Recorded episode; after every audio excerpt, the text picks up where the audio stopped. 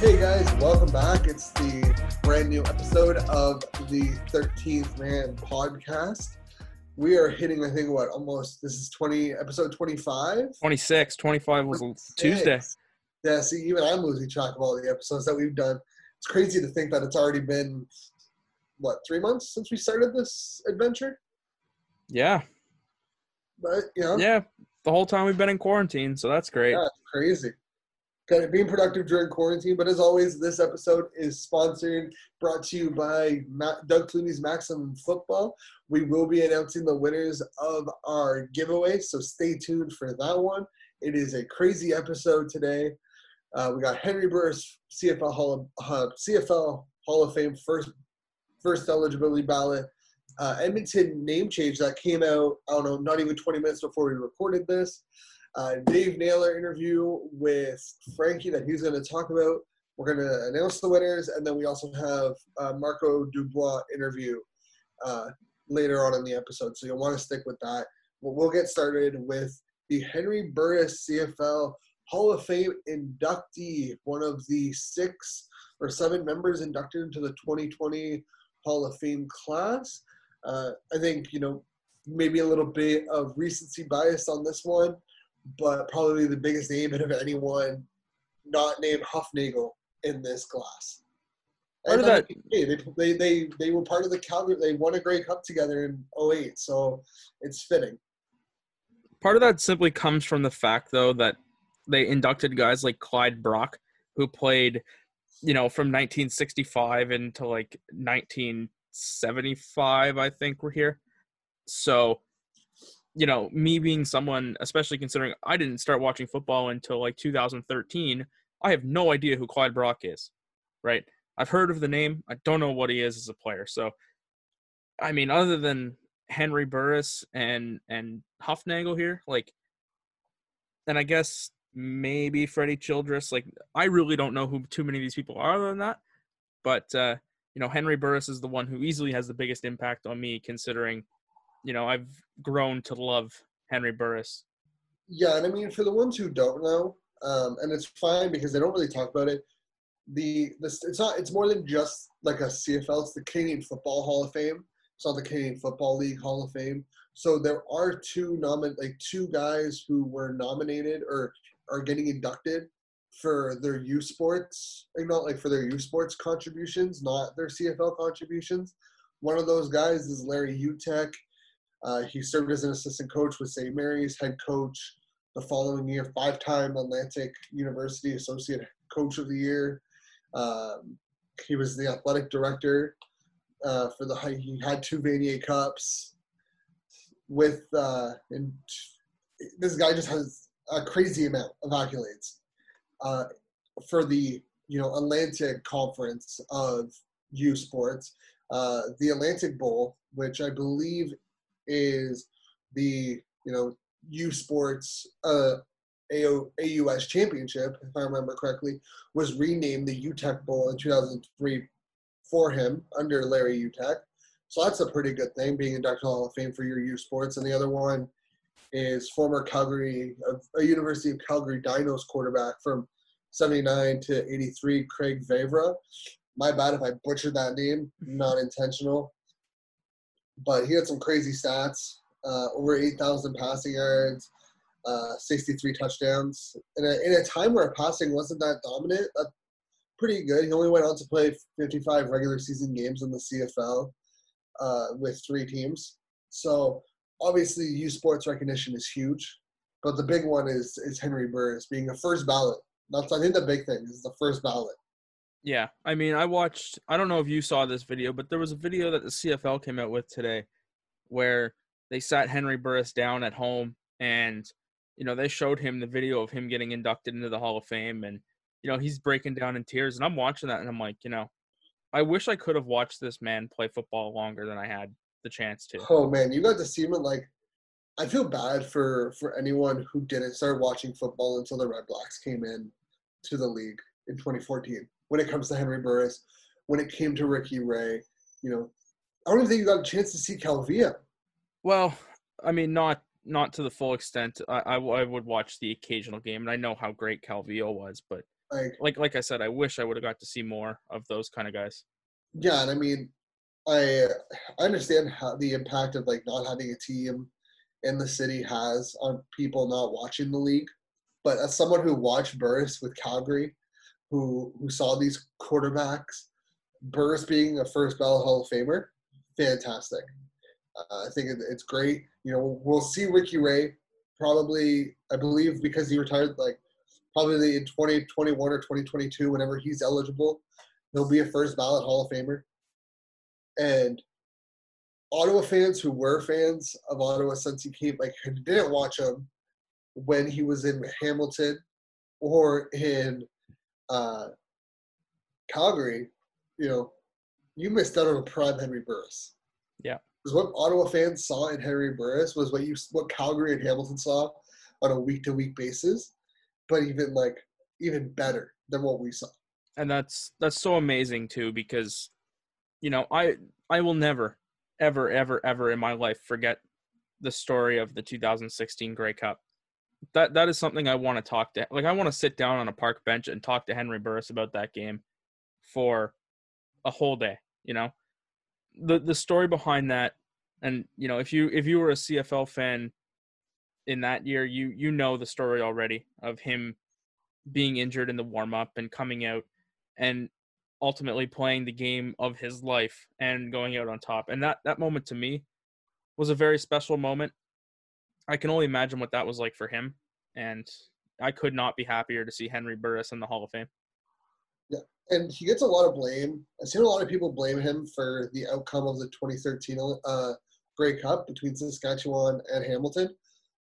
Saskatchewan was just primed to win that. Like if you watched the encore when they aired that game, Saskatchewan was primed to win that game. Like they were just they they lost to to Montreal in 2009, 2010. Like they built up this elite squad. If Henry Burris was stayed in Hamilton, they beat Calgary in 2014.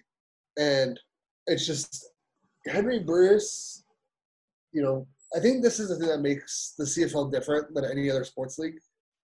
We don't talk about we don't talk about rings. Rings don't matter for a quarterback the same way that it does in the NFL because you know you ask most CFL fans who do you think the greatest quarterback in CFL history is all time, and they'll probably say Anthony Calvillo.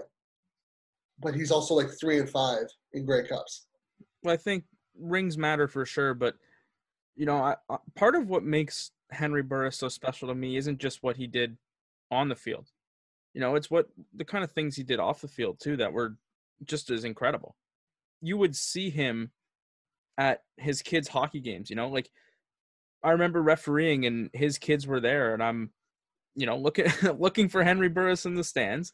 You know, he was he's normally there. He's a fantastic person and he has had a massive impact on the Ottawa community since this team started. The one thing I will give Henry Burris, the one thing I'll never take away from him, and one thing I love about him, he treats everyone the same.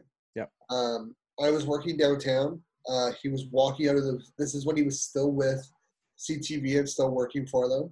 Uh, he walked out of the C, CTV building and talked to us just like we were, you know, the people in the newsroom. Like he didn't care that we weren't in the newsroom. There were people like he just he treated everyone the same.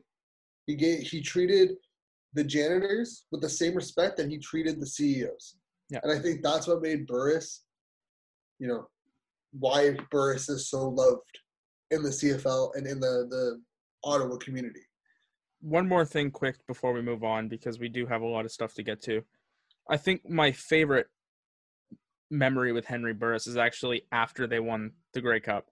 Uh, if you remember, the Red Blacks had a QB club at the Prescott uh, just a couple weeks after they won, and Jon Gott was there, Henry Burris was there, and they had the Grey Cup. People wanted autographs from Henry Burris for the entire night. Henry Burris ordered his food at six o'clock, and he took his food home in a in a bag at nine o'clock because he just signed autographs the whole night and never once complained, never once stopped smiling. You know, he is the epitome of uh, a fantastic person, and I couldn't, like I said, I couldn't be happier to see him in the Hall of Fame right now. Yeah, and I mean, he's. We need to get him on the show. Hopefully, we can get something worked out with him shortly. I know he's a busy, busy man, so hopefully we can get him on the show and we can, you know, talk more about this. But you know, some big news at the at the time of the recording. Um, it came out. Uh, Ryan Rishaug, I believe, was the one who broke it. Who broke that? It sounds like internally the Edmonton football team has decided to change their name. There should be an announcement sometime next week about it.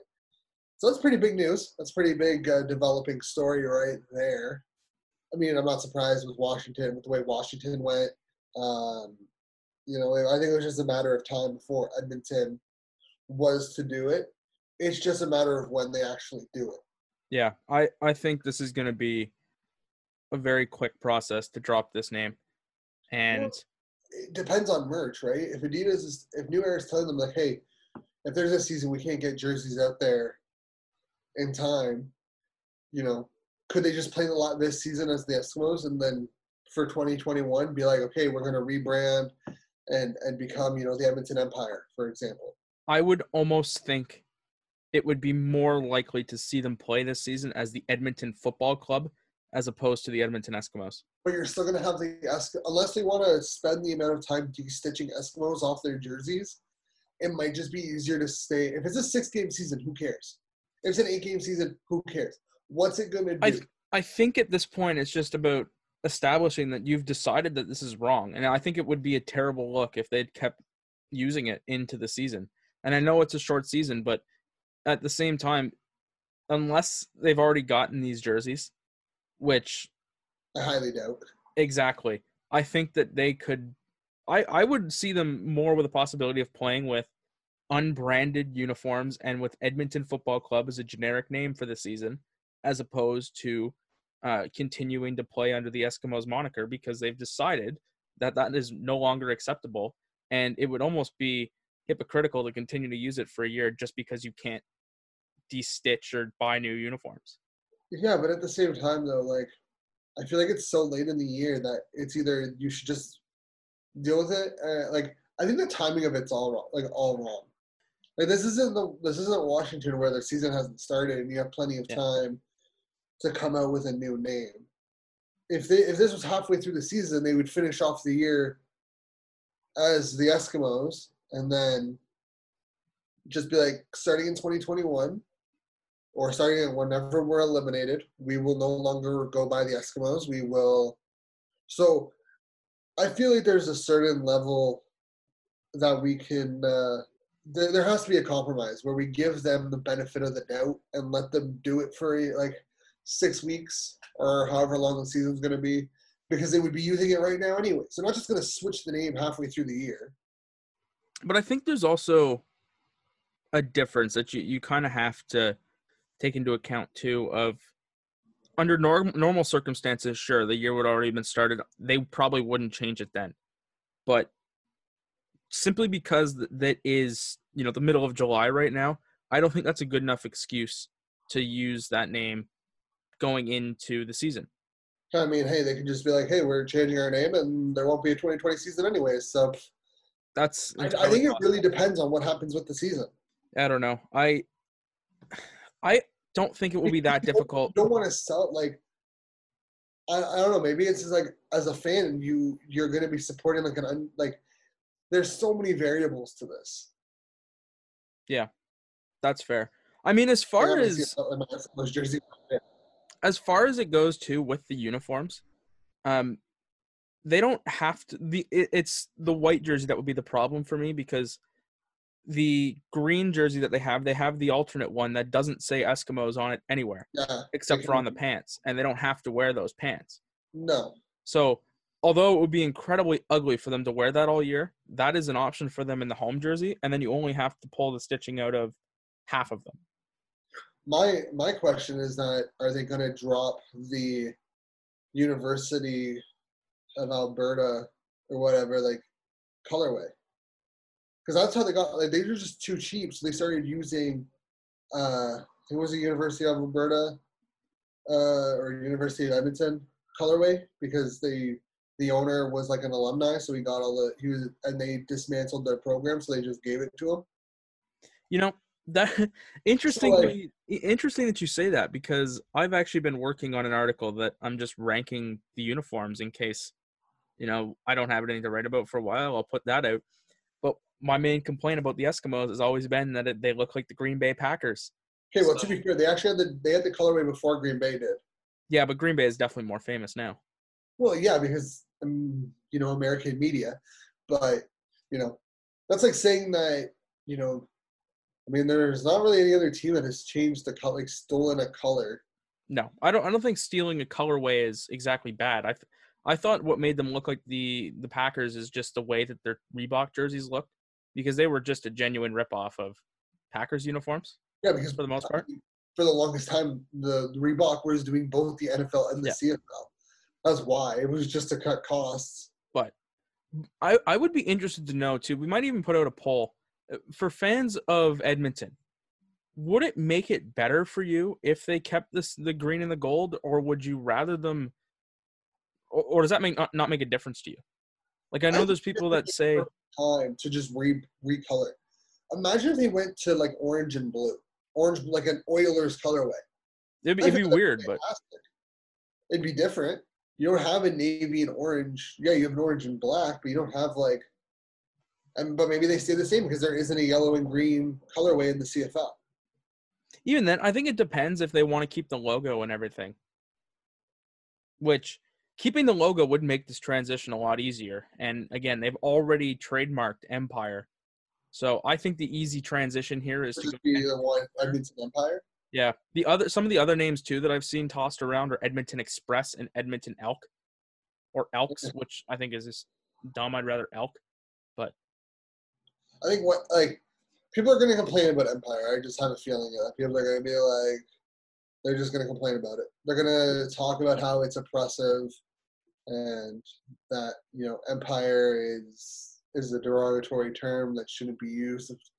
people are going to do that though no matter what they change the name to because at the end of the day the people who are upset that this name is being changed will hate no matter what name they pick right the whole the whole point of this name being changed is that people that are in the group that it is referring to don't want to be called that you know it, we wouldn't name a team the rednecks I mean, why not? well that's it i mean I don't think Rednecks would care. Yeah, but that doesn't mean other groups don't, right? So I think that there's I think my issue with all of this is that you can really, if you look at team names, for a lot of them, you can find inappropriate or offensive meanings behind every name. yes, And- but it has to be you cannot you cannot take a name out of context to make it that way. Like I have seen people that are saying uh we should change the Red Blacks name. But that's you you can't do that because that is not what the name is referring to. The name refers to the colors worn by the professional sports team teams in Ottawa. I mean, it was also the colors during the Spanish War and whatnot. There's a there's a huge history behind it. But They, Not- they like people people are saying people that are saying the red blacks uh, um, would offend people of two different colors is ridiculous I mean, I think I think my issue is is that you have teams like the Vikings, the Cowboys, the Buccaneers, the Celtics that you know people talk about culture appropriation and the the culture that gets appropriated the most is Irish culture. And it's people are like, oh, it's not a culture, but it is. You're you're St. Patrick's Day, everyone pretends to be Irish and get drunk. Like, you know, the Celtics, there's nothing really wrong about it, but you look at you look at Vikings and Buccaneers. The history of both those names aren't very pleasant. They both have very, you know, very violent uh, histories attached to those names. Not to the teams, just the names that they use. You know why, and you know you have Argonauts as well. Like there are names that have very. The the names are attached to a very bad history, but no one talks about that. Why do we have it? Why why do we have?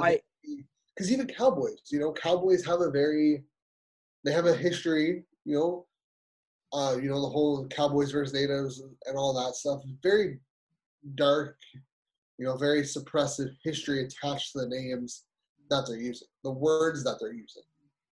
Yeah, I think it just because like especially for the the Washington team, that it, it's a racial slur, right? You can't walk around calling people that, and I think it's different for you know a team called the Vikings. Like Vikings don't exist anymore.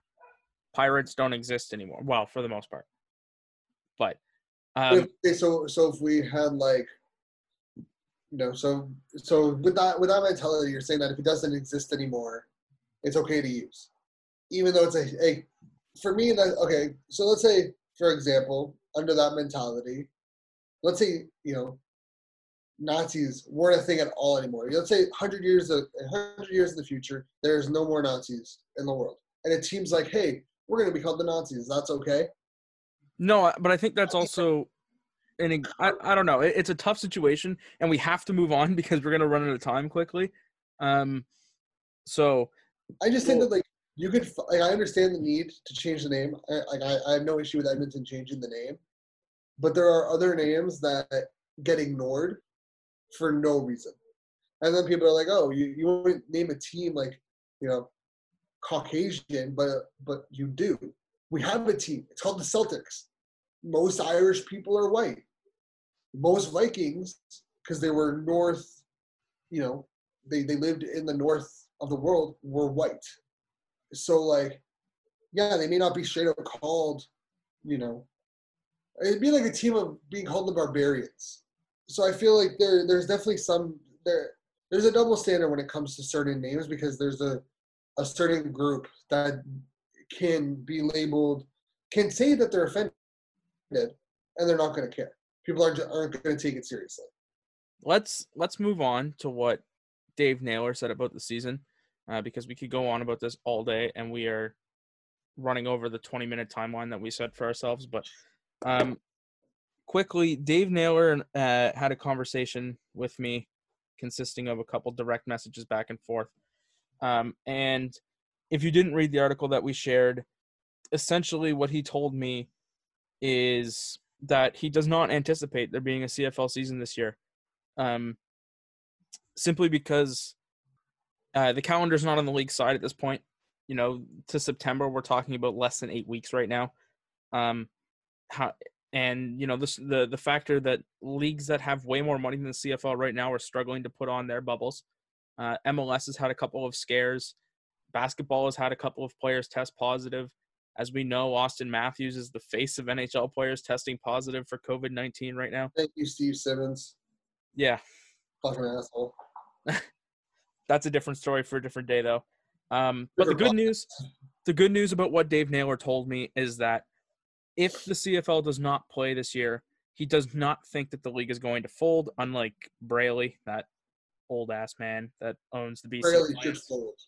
Yeah, I'm starting to really hate that guy, but um, so that's good news for the CFL. The bad news is obviously that it doesn't look like we're going to have a 2020 season as far as Dave Naylor is concerned.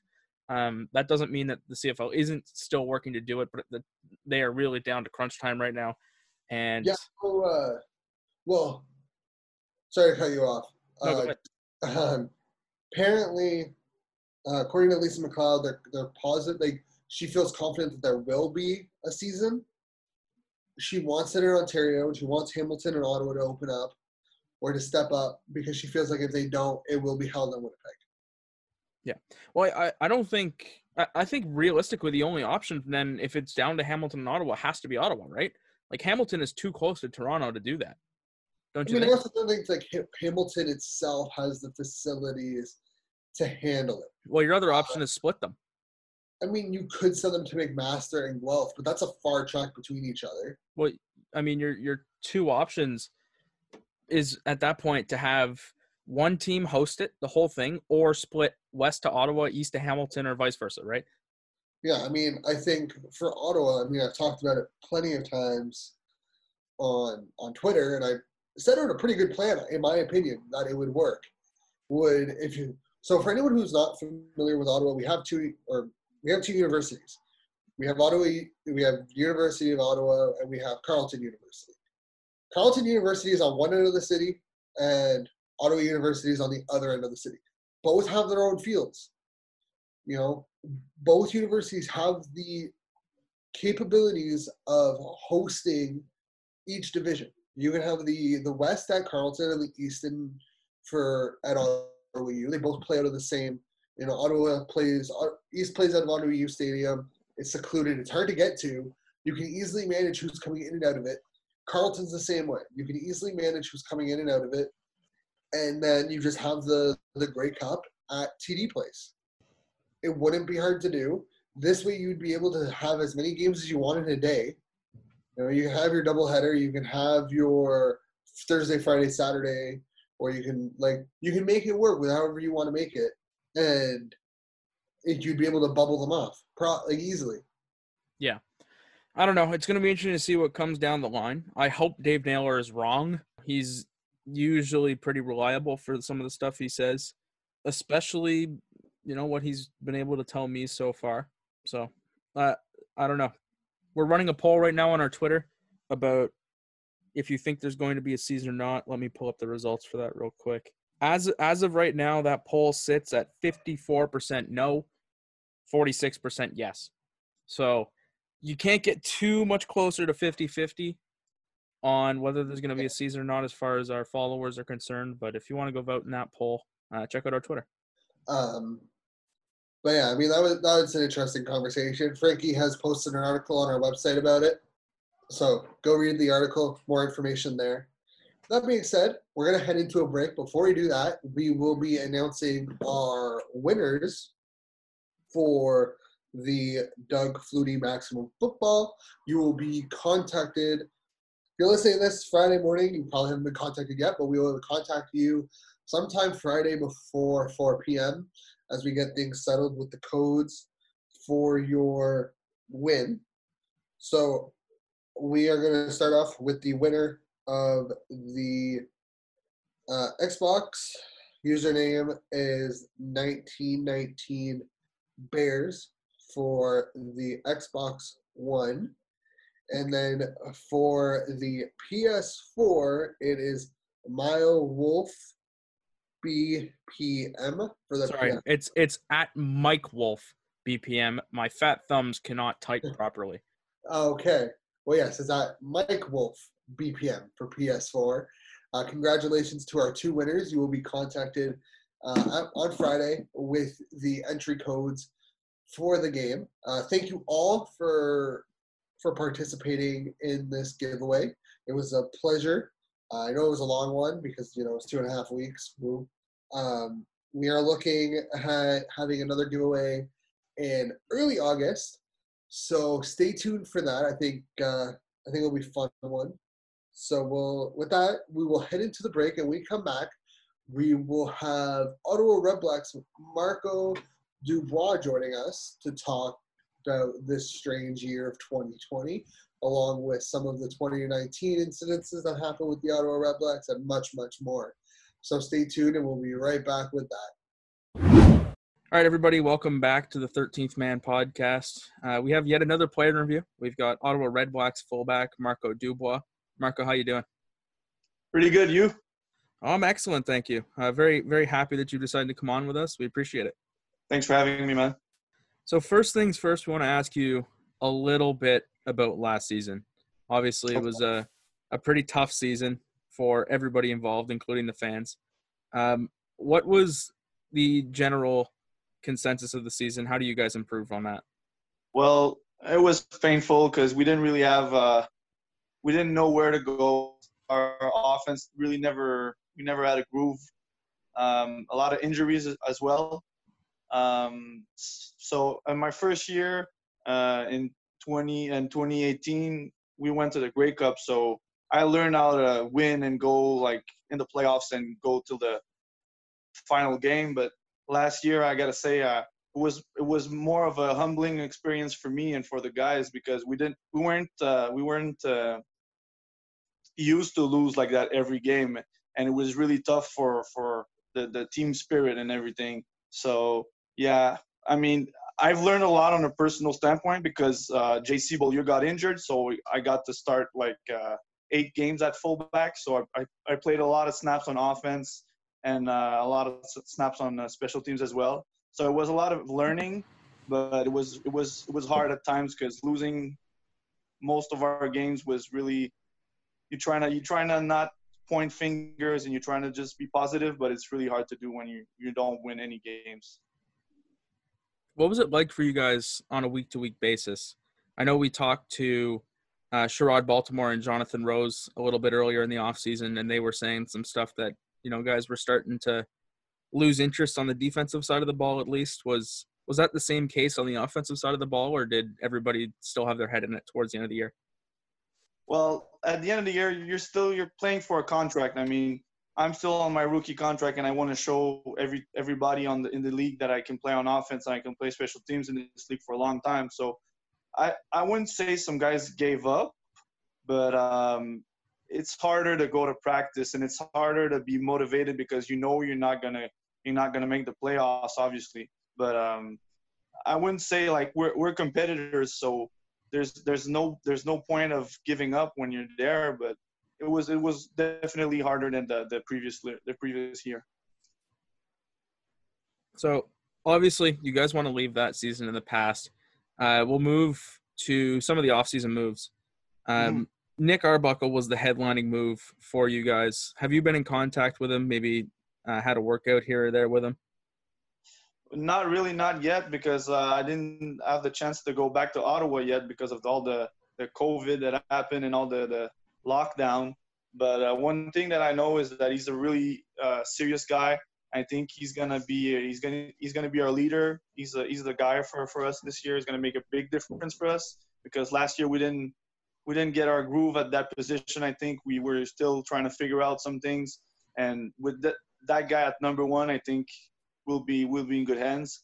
And uh, I'm excited as well to play for Coach LaPolice. He just he just came from a really successful year, so I think he can bring us like a winning mentality back in Ottawa. Where is your level of optimism and excitement for the offense this year? Because, you know, realistically, some some pretty high profile names were brought in, including Nick Arbuckle, obviously, and as well to a lesser extent as far as name recognition goes, a guy like Jalen Saunders. Yeah, I think he can be really he can be a sleeper. This guy he was really good when he didn't get injured uh, when he was playing for Hamilton, and I think we could be really optimistic for next year because it can go just it can be just better than last year because really we didn't we didn't perform at our best, and I think we can just be better next year because we have new pieces and we'll we'll try to find a new chemistry now and with the new coaches and just it's a fresh new start and I think it, it's really uh, it's a good thing to be optimistic on offense for next year. What do you think the advantage of be, the advantages of being a French-speaking player in Ottawa is for for the fan base? Because the whole thing is that a lot of people consider the Red Blacks being like an English team, Mhm. uh, and you know the Quebec side, the Gatineau and Hull kind of feel left out.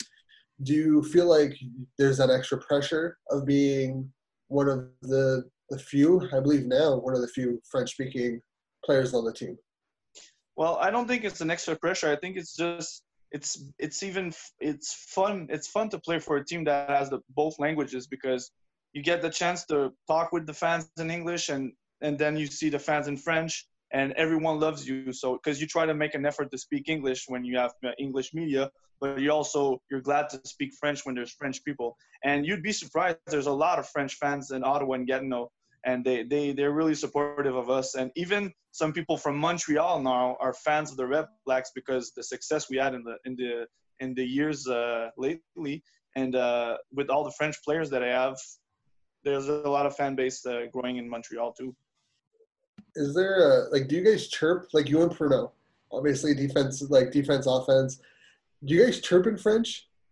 Or- always all, all the time all the time we we we, we talk to our teammates in, in English but you know when it's training camp and you're kind of tired and you're you're just around the table and you're having breakfast you don't want to it's like it's an extra effort for me to speak English because I got I got to think more you know but when we're, we're just tired we're just speaking French and sometimes some people they, they think we're we're just uh, we're just talking smack about them we're just tired but uh, when you're on the field and you get emotional and for sure we're gonna we're not gonna speak English to each other. We're gonna we're gonna scream at a. We're, we're pretty uh, we're intense guys. Everyone knows that the French mafia is really we we're not we're loud people, so yeah, you can speak, you can hear us uh, speak French on the field all the time. I was just gonna bring up the French Mafia too. What's what's that like in the Red Blacks locker room? I'm sure that's a unique thing that other teams don't have. Yeah, it's huge. I think it's it's really it's a for me personally it has been a, a, a big part of my my uh, my transition to the CFL. All these French guys that know how to do it, they know how to be a pro, and they speak your your language. It, it helps a lot, and I think um, it's a great group of guys we got, and the guys that are that I've been that I, did that won a Grey Cup like JP Bolduc and uh, and Antoine Pruneau, Uh, these guys they they've been successful. They know how to do it, and they they help you just achieve your goals. And they they they're like big brothers for me. And uh, I hope to do the same things with the same thing with the the new rookies that are coming in. You mentioned the coaching staff change earlier this year or early earlier here. Have you had a chance to talk to Paul LaPolice yet? Yeah, we've we've had some uh, meetings online a little bit uh, before the the the, the COVID uh, lockdown and everything, and uh, I think he's really excited to come to Ottawa. He's really excited to have an opportunity to be head coach again, and you can see that he's really he wants us to he wants to turn this this franchise around, and I think he he knows how to do it. He has a plan. He's a really smart guy, and uh, I'm really happy he's with us because I I've met him at my at my draft year. Uh, we we had uh, an interview, and I always thought that this this coach was really like uh, well organized, and he knows he knows a lot about football, and he's really creative. That's a thing that we we uh, we all like on offense. Uh, I think he knows how to how to use every weapon that he has, and uh, that's really that's that's cool. So you're coming from Laval, which, if you follow U Sports, you know has been a powerhouse for the last you know 15, 20 years. Mhm. What's your opinion on what's going on with U Sports and how the RSEQ hasn't made a decision on if it's playing in this season or if it's not playing this season? Well, first of all, I think that all the seniors that are going to lose a year of eligibility, I think that's really unfair, and I think they really should change that because I'd be I'd be really frustrated because it's something out of your control, and it really it really sucks for these guys. So that's the first thing I think about this. Um, the decision on not canceling the season yet, I'm I don't I'm not too sure about that one. I don't know. I mean, if I was still playing university, I would want to play a season because you don't want to lose like the momentum and you don't want to. But uh, I mean, it's not a it's not going to be a Canadian championship. It's only going to be a, a regional champ, provincial championships. So I'm not sure about that. I don't know. To be honest, I I didn't really think about that yet. But um, if they can still train and just keep keep working, that'll be good. But I think it sucks for the rest of Canada because there's some there's some provinces that are, that don't have any cases or so that we might play in, in the CFL and they can't even have university sports. I think that's that doesn't make sense. So if you were the head of the RSEQ, I believe is the league. I always mix up some of those letters there. Uh, would you just be shutting it down, or would you be trying to play? Hmm, That's a really good question. I don't know. To be honest, I don't know. I think it's it's unfair for the other programs, but at the same time, is if the guys want to play, just let them play. And if there's some people that want to see the games, they, they're gonna come see the games and they're gonna watch on TV. And so, I don't know. I think it's a bad situation. I think it's really unpre- unprecedented, and uh, I, I understand them that they don't really they're not really sure what to do, and they just want to have the they just want the kids to be happy and just play. But uh, it's a hard hard decision to make. So speaking of letting them play, uh, I believe that there was a survey sent out to the CFLPA, and the majority of players said that they wanted to come back and play. Uh, are you in the boat of wanting to go back to play right now? Oh, for sure, I want to play because I mean, you know, as a football player, you always want to be on the field. You always want to come back.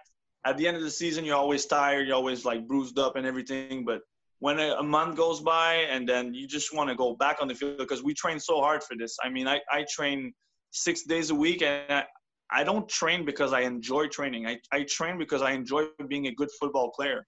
It's something that brings me a lot of competing against others on the field brings me a lot of joy. It's not only about like winning it like uh, earning a lot of money doing it or whatever. It's just I want to compete and I want to play, and I don't want to miss a whole year not playing. So for, of course I want. We want to be. We all want to be back on the field as soon as possible. We want to have good conditions though. We want to. We want it to be safe. We want it to be.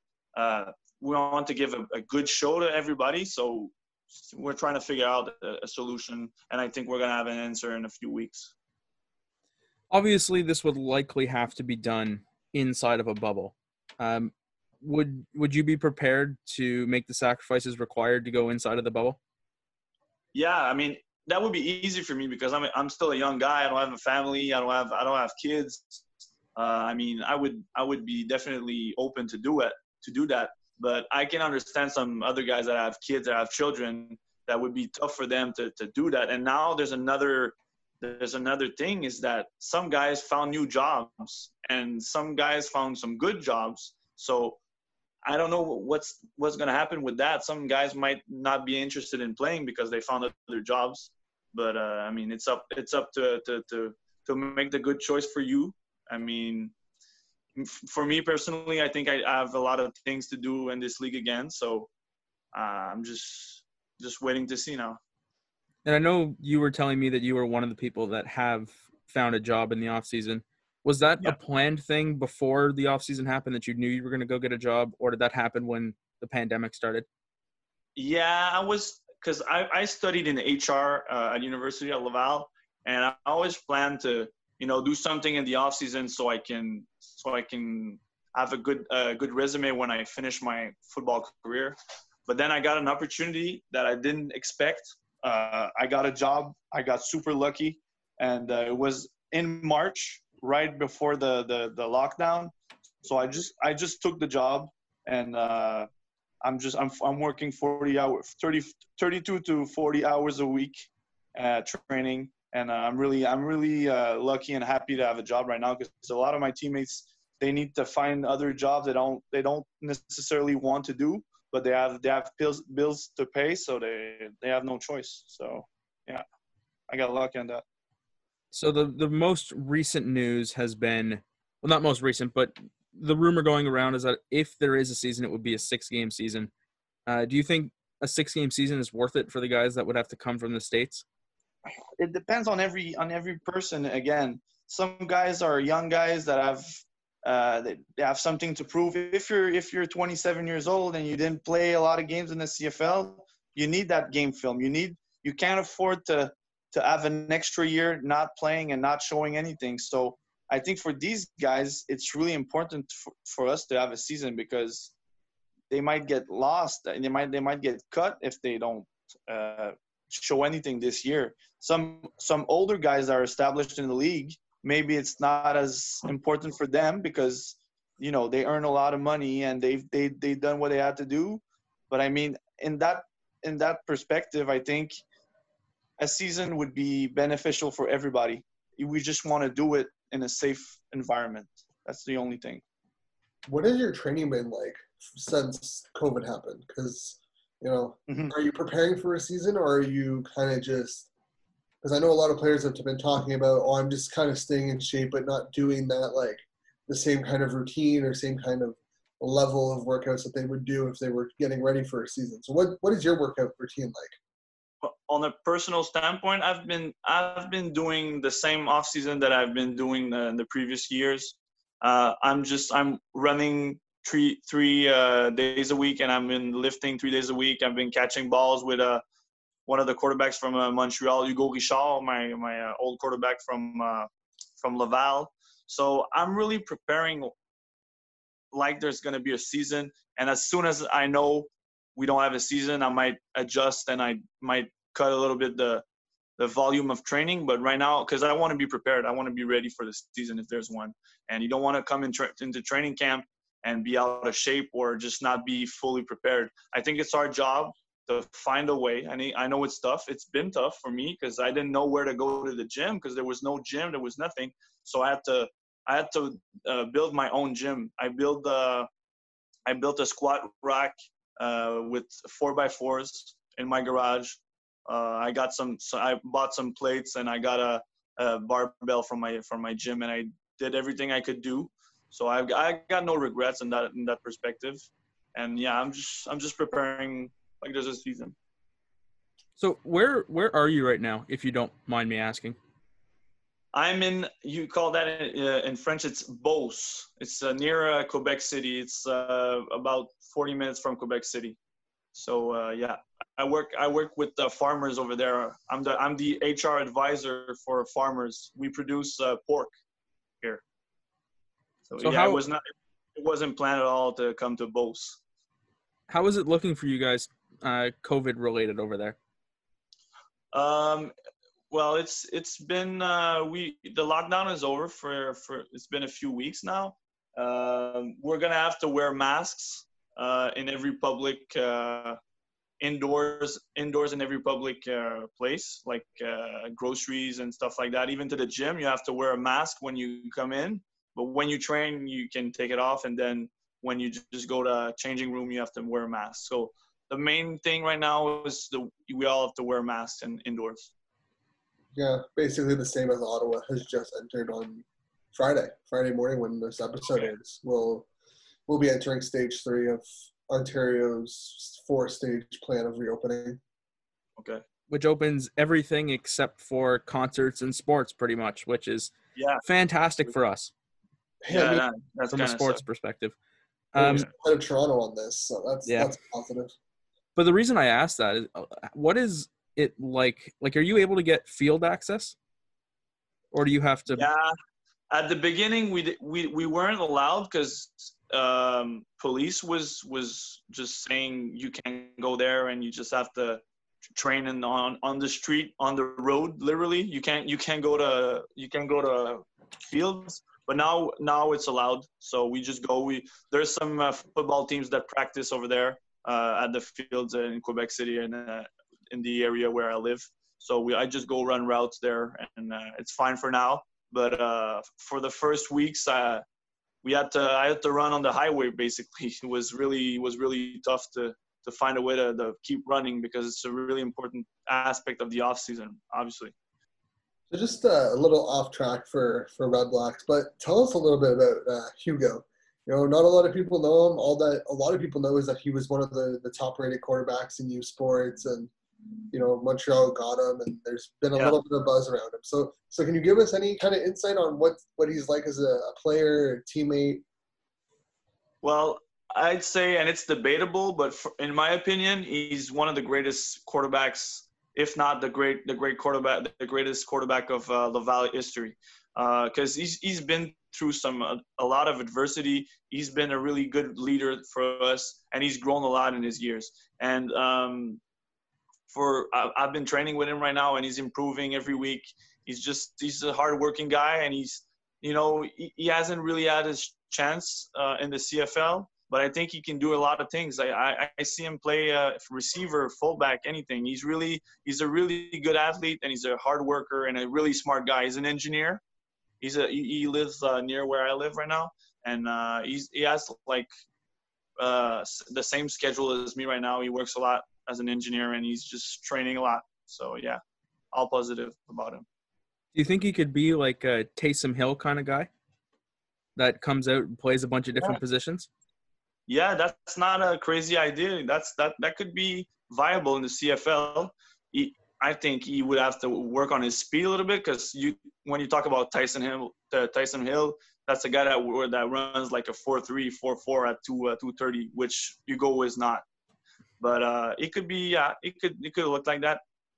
Sounds like I have to add him to my list of guys who could be starters come next year. Yeah, for sure. At the at, on special teams at the fullback position, he has the shot. I'm sure about that. He has a good size and he has good. He's elusive. He's really surprising. Yeah, 6'2", 225. That, that's perfect. Like Yeah, fullback size. Oh yeah. So I'll bring you back to uh, the the 2020 season. Uh, we had a conversation with um, Dave Naylor, and he says that he's not too optimistic about there being a season. What is your level of optimism right now regarding a season? Uh, it's gonna it's gonna depend on the guys who vote. It's it. I, I'm not not too sure about that. I don't know. I didn't talk to many guys right now, but I know I want to play, but I'm not sure it's everyone that wants to play. So because there's there's some things that we need to figure out.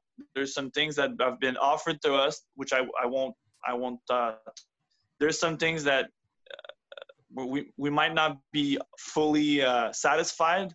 So some guys might vote no, vote no of not playing. So and I think we need to have a, a, an, an answer really soon. So if if we don't, we're not uh we don't have an agreement. It's just not gonna happen. So we'll see, man. It's just uncertainty again.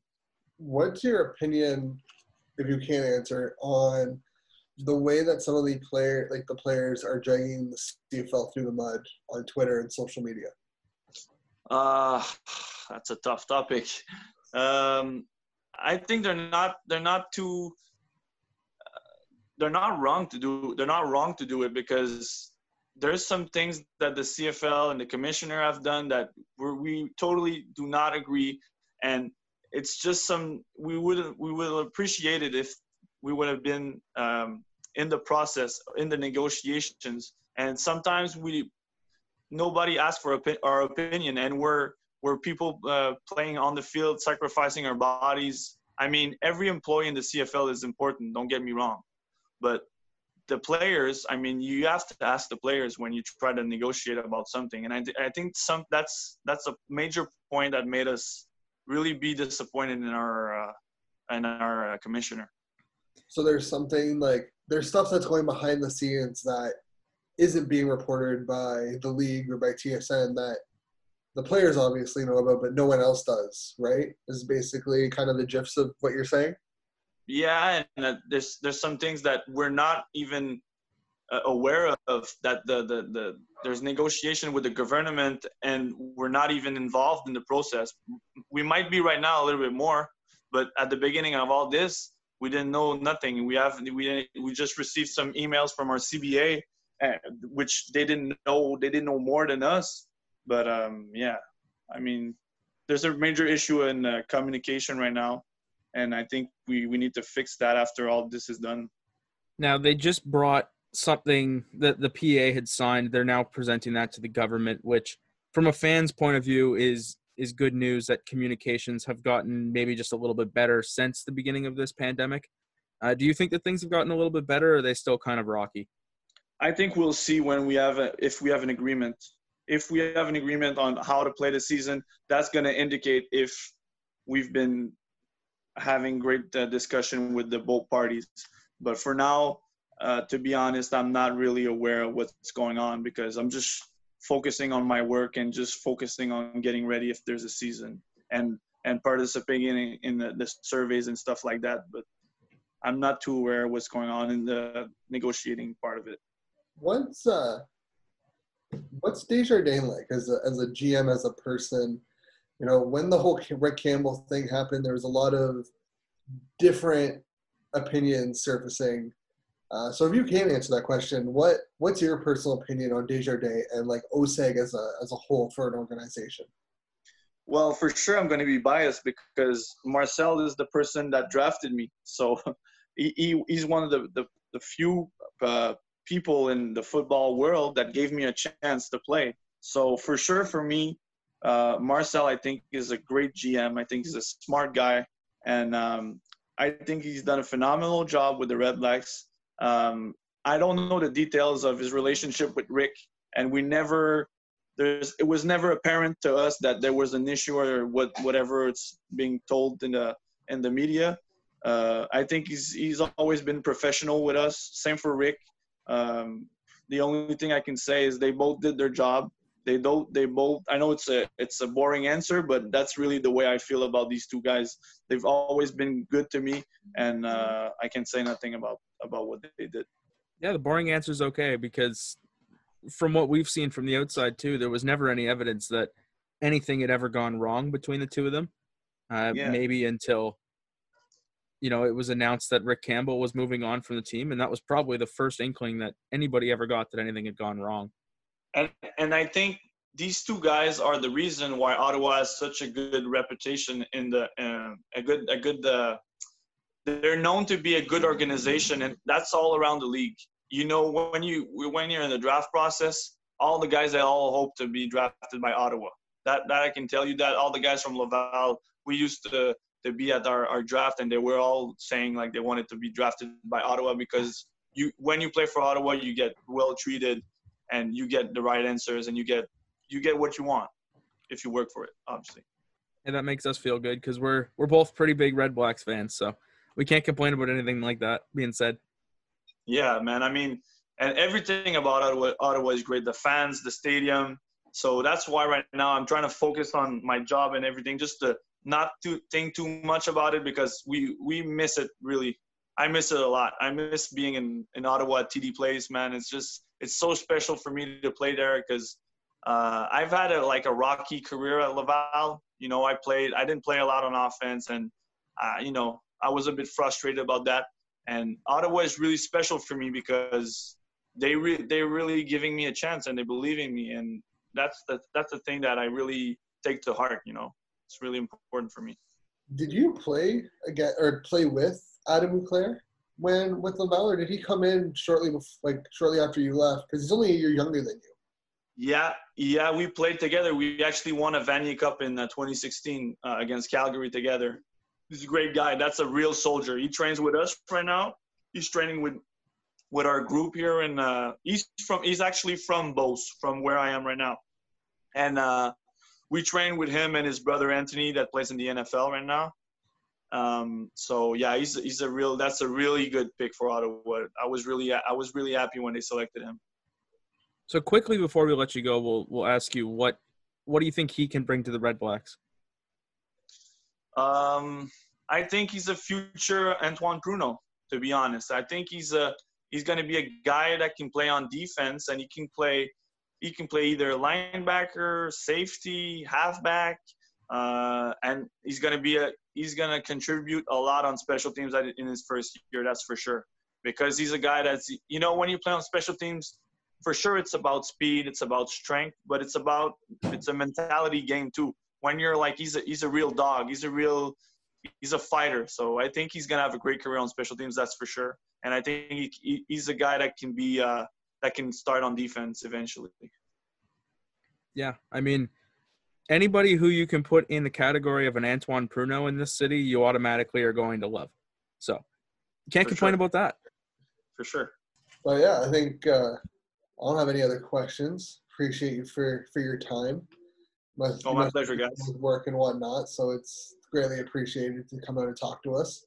I hope to see you guys soon at TD Place, man, and I hope uh, everyone's safe in Ottawa. Can't wait to, to, to be to be back on the field and just play football, man. That's all we want.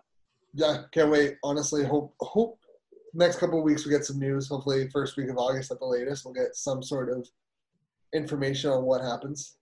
Yep. All right then. thank you marco Thank you guys. Have a good night. Have a wonderful one. So that's going to do it for this episode of the 13th Man podcast. Once again, thank you to Marco Dubois for joining us. It was an excellent conversation, and we hope you came away with some new information that you didn't know before. We hope to see you on next Tuesday's episode when we look over the depth chart of the Montreal Alouettes. And if you are looking for our social media accounts, you can find us at 13th Man Pod on both Facebook and Twitter, and as well on Instagram. And if you are looking for the articles that we've been putting out, you can find those on 13thmanpodcast.com. And again, we hope to see you back here on Tuesday and enjoy the rest of your day.